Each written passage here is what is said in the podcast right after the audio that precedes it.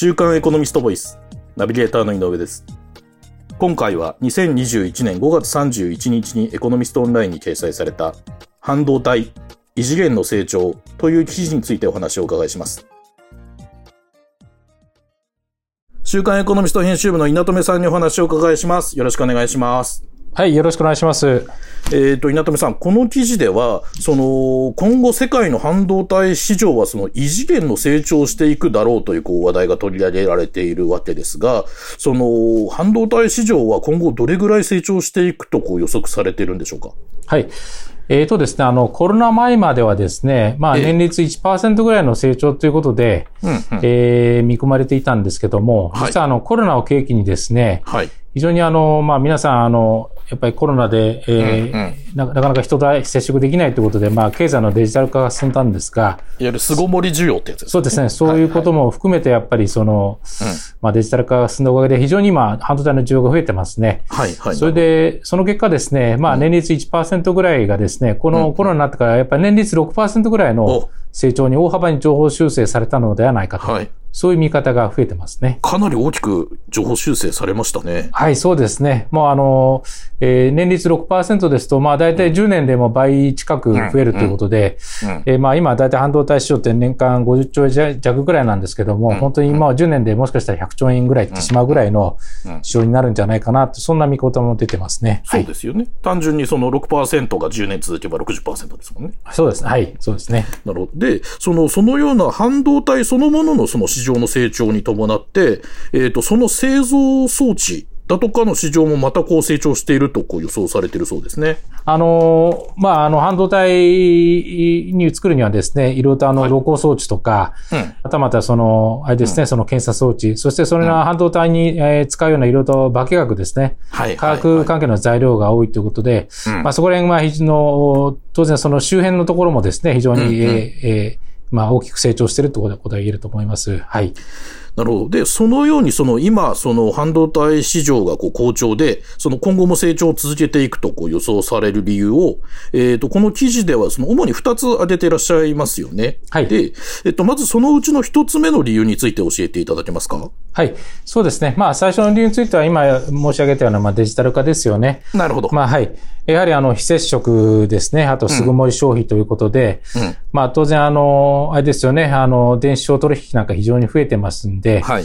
まあそういうところで皆さんあの、当然、えー今回のですね、コロナ給付金って皆さんパソコンとかですね、はい。まあスマホを新調した方もいると思うんですけども、うんうんやっぱりそういう中でそういうデジタル関連の機器に対する需要がひ非常に広まってるんで、うん。まあそれに関連して半導体の需要が大きく増えてるっていうのがまあ一つありますよね。はい。なるほど。で、その、では二つ目の理由は何なんでしょうか？はい。これがちょっと多少その地政学的な話ではあるんですけども。やっぱり米中対立っていうのが大きい要因がありますよね。はい。なるほど。はい。これあの、具体的に、まあ、あの、特にトランプ政権の時にですね、うん。まあ、あの、まあ、あの、あれですよね。まあ、ファーウェイとかそういはいはいう中国企業がですね、まあ、安全保障上の脅威になっているということで、うん。まあ、こういうところに対するですね、えー半導体の販売を、まあ、あの、差し止められたと。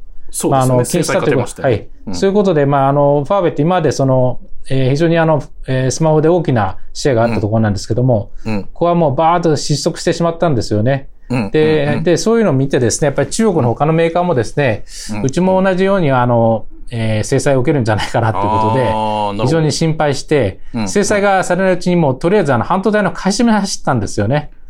なるほど。はい。うんうん。あのーで、あの、結局その、半、まあ、あの、シャオミとかオッポーとかですね、はい。まあそういうそのファーウェイ続くようなあうのん。スマホメーカーがあの中国にあるんですけども、そういうところがですね、バーッと買い占めに走ったおかげで、まああの、そういう、まあそういうようなですね、あの需要も大きく膨らんだと、その二つがあるということですね。なるほど。買い占めによって、その実際の需要よりもさらに大きなその需要が発生してしまったということなんはいですよね。。その二つということですね。はい。なるほど。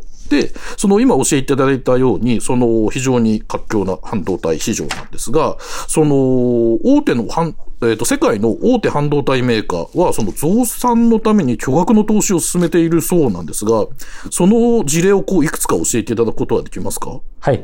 まず一つ大きいのは、あの、えっ、と、はい台湾にですね、ええ。TSMC という、まあ、世界最大級の半導体会社があるんですけども。台湾の会社なんですね。はい。はい、そうです。この会社、あの、自分のブランドで何か販売してるってことは、ことではないんですが、まあ、ファンドリーと言いまして、はい、まあ、いろんな、例えばですね、他のあの、欧米のメーカーからですね、うん、えー、こういう半導体を作ってくれっていうことで、受注生産してる会社なんですよね。ああ、なるほど、なるほど。はい。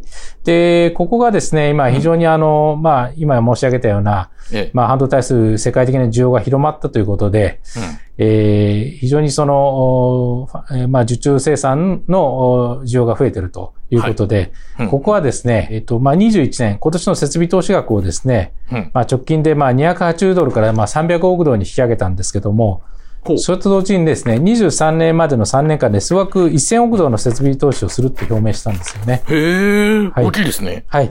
で、ここは本当にもう最先端の半導体で、もう一番皆さんよく知ってるところで言うと iPhone ありますよね。はい。iPhone の最新機種のあの、この、実はチップっていうのはですね、設計はあの、当然 Apple なんですけども、この生産はこの TSMC っていうところやってて、はい。実はここでしかほとんど作れないぐらいの、もう回路、非常に細い回路線幅。はいはい。あの、本当にあの、5ナノとかですね、そういうレベルの、はい、えー、線幅の半導体を作っているということで、うんうんうん、えー、まあそういうような、まあ最先端の投資が、うんうん、まあ、えー、まあ TSME では今後やるということになるわけですね。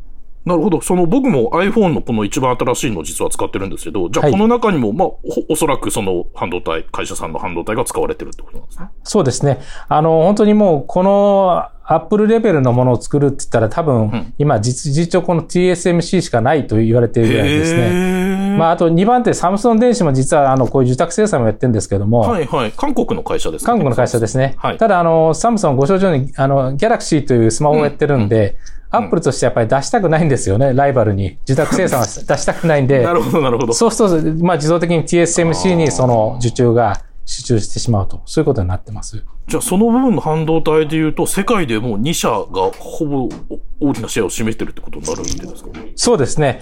まあ、あの、ファンドリーで言うと、この今言った TSMC がまあ世界シェアは5割以上握ってるような状況ですね。なるほど、なるほど。はい。で、その次にまあサムスン電子が来るということなんですけども、はい。あこちらもあの、まあ、自分のところのスマホの需要も好調なんですが、やっぱり一部そういう自宅生産なんかもやってまして、はい、はい。えー、ここもですね、去年ですね、20年に半導体事業の設備投資に、まあ、約3兆円を投じたんですけども、まあ、はい。今年も同等以上の投資をするというふうに、まあ、えー、言われてます。わかりました。で、その、今教えていただいた会社は台湾と韓国という、まあ、いずれもその海外のメーカーのお話ばかりでしたが、その、日本の半導体メーカーは、その、どのような動きを見せてるんでしょう？そうですね。あの、本当に90年代ぐらいまで日本の半導体世界一と言われてたんですけども。うん、日の丸半導体とか、はい、日の丸半導体という。まあ、残念ながらちょっとですね、まさにこういう今、TSMC とか、サムスンとか、インテルが戦ってる分野じゃもう一緒にもう勝てなくなっちゃってあ、そうなんですか？はい。むしろ、あの、本当に、えっ、ー、と、得意分野に、まあ、限ってですね、うん、まあ、検討しているということで、例えば、あの、皆さんが使ってるスマホにも使ってる、あの、CMOS センサー、はい、あの、撮影、撮影装置があるじゃないですか。うん、はい。あれなんか、例えばソニーが世界市の半分を握ってるんで。ああれ、ソニーがシェアが大きいんですか？そうですね。ソニーが実は、あの、皆さんが使ってるスマホの多分、あの、そえー、iPhone なんかはほぼ100%ソニー製だと思いますし、はい。あの、こういうところが、あの、今、同様にですね、設備投資を増強しているような状況です。まあ、例えば、あの、金額的に言えばですね、まあ、ソニーは、まあ、3年間で、まあ、1.5兆円ぐらいの、まあ、あの、まあ、投資を考えてるんですけども、まあ、そのうち、あの、7000億円ぐらいをですね、えー、まあ、半導体の設備投資に当てるということで、特に長崎工場の、まあ、生産設備増強すると、そんなような計画を立っています。はいなるほど。えっ、ー、と、今回はですね、今までお話伺ってきたように、その今後さらにこう成長が見込まれる半導体についてこうお話を伺いしてきたんですが、はい、その半導体の産業がこう成長することで、こう他の産業のこう成長もこう促していくというようなことが起きてくるといいですよね。そうですね。まず、あの、さっき言ったように、まあ、半導体が伸びると、その半導体製造装置ですよね。うん、そういうところが当然伸びてきますし、はい、まあ、あの、結構製造装置関係で言えば日本は非常に強いんですよね。なるほど、なるほど。はい。うん、まあ、製造装置そのもので言うと、まあ、キャノンとかニコンとか、まあ、その、はい、まあ、オランダのね、ASLM なんてメーカーでは、まあ、ちょっとシェアちっちゃいんですけども、はい。まあ、そういうところがあったりとかですね。うん。うん、あとは、その、まあ、検査装置とかですね。えー、うん、まあ、そういうところも、あの、まあ、アドテストとかアドバンテストとかそういうところがですね、非常に大きなシェアを持ってますんで、まあ、そうすると結局その、えー、まあ、世界の半導体需要が伸びるとですね、日本のそういう装置産業のところも潤って、まあ、その結果日本の株市場も、あの、日本の経済とか株式市場も潤すと、まあ、そういうような構図が期待できるということですね。わかりました。ありがとうございます。今回は週刊エコノミスト編集部の稲留さんにお話をお伺いしました。稲留さんありがとうございました。はい、ありがとうございました。こちらの記事はエコノミストオンラインにも掲載されています。ぜひご覧ください。